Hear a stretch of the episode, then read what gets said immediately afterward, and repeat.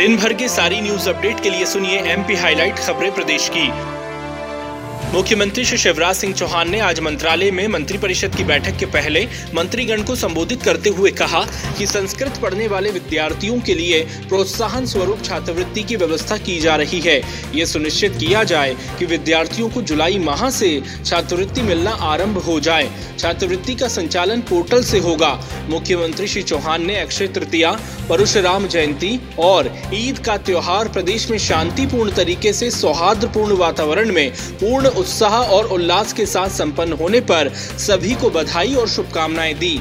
मुख्यमंत्री श्री चौहान ने अक्षय तृतीया के पावन पर्व और परशुराम जयंती पर संस्कृत भाषा का अध्ययन कर रहे विद्यार्थियों और पुजारियों के कल्याण के संबंध में लिए गए निर्णय की जानकारी दी। मुख्यमंत्री श्री शिवराज सिंह चौहान ने कहा की संस्कृत शिक्षकों के सभी पद भरे जाएँगे। अब तक 1900 पद भर लिए गए हैं। शेष पर भर्ती जारी है। जब तक शिक्षकों की भर्ती नहीं होती, तब तक अतिथि शिक्षक की व्यवस्था की जाएगी। मुख्यमंत्री श्री चौहान ने कहा कि संसद शिक्षकों के पदों पर भर्ती से युवा संस्कृत भाषा के प्रति आकर्षित होंगे और संस्कृत शिक्षण को करियर के रूप में अपनाने के लिए प्रेरित भी होंगे।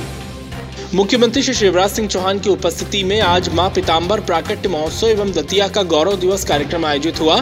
सीएम श्री चौहान ने कहा कि माई के प्राकट्य उत्सव का कार्यक्रम आज प्रारंभ हो रहा है।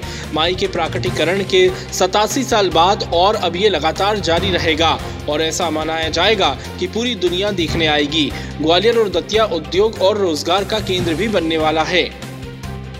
मुख्यमंत्री श्री शिवराज सिंह चौहान से सिंगापुर के consul general Shri Cheong Ming Foong ने निवास कार्यालय में भेंट की।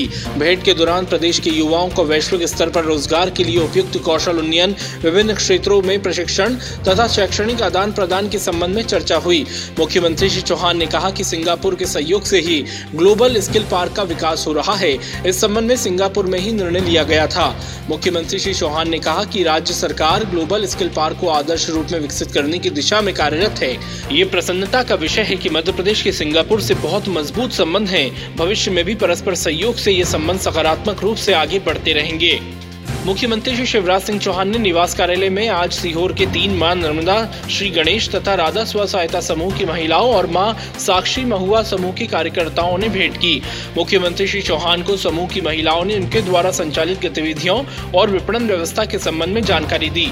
उन्होंने कहा की स्व सहायता समूह की गतिविधियों को अधिक रोज़गार उन्मुख बनाने के उद्देश्य से उन्हें स्थानीय स्तर पर ही आवश्यक प्रशिक्षण उपलब्ध कराने की व्यवस्था की जाएगी। मुख्यमंत्री श्री शिवराज सिंह चौहान से केंद्रीय सचिव आवासन एवं शहरी कार्य मंत्रालय श्री मनोज जोशी ने निवास कार्यालय में भेंट की। मुख्यमंत्री श्री चौहान ने प्रदेश में जारी नगरीय विकास कार्यक्रमों, प्रधानमंत्री शहरी आवास में संचालित परियोजनाओं और स्वच्छता अभियान में किए जा रहे नवाचारों के संबंध में चर्चा की। मुख्यमंत्री श्री शिवराज सिंह चौहान ने आज वरिष्ठ पत्रकार श्री गिरिजा शंकर द्वारा लिखित दो पुस्तकें समकालीन राजनीति मध्य प्रदेश और चुनावी राजनीति मध्य प्रदेश का विमोचन किया। कार्यक्रम में सीएम श्री चौहान ने कहा कि मध्य प्रदेश की राजनीति की खासियत है कि मध्य प्रदेश में कभी व्यक्तिवादी राजनीति नहीं रही। मध्य प्रदेश ने सदैव राष्ट्रवाद की राजनीति की है, कभी क्षेत्रीय राजनीति नहीं की।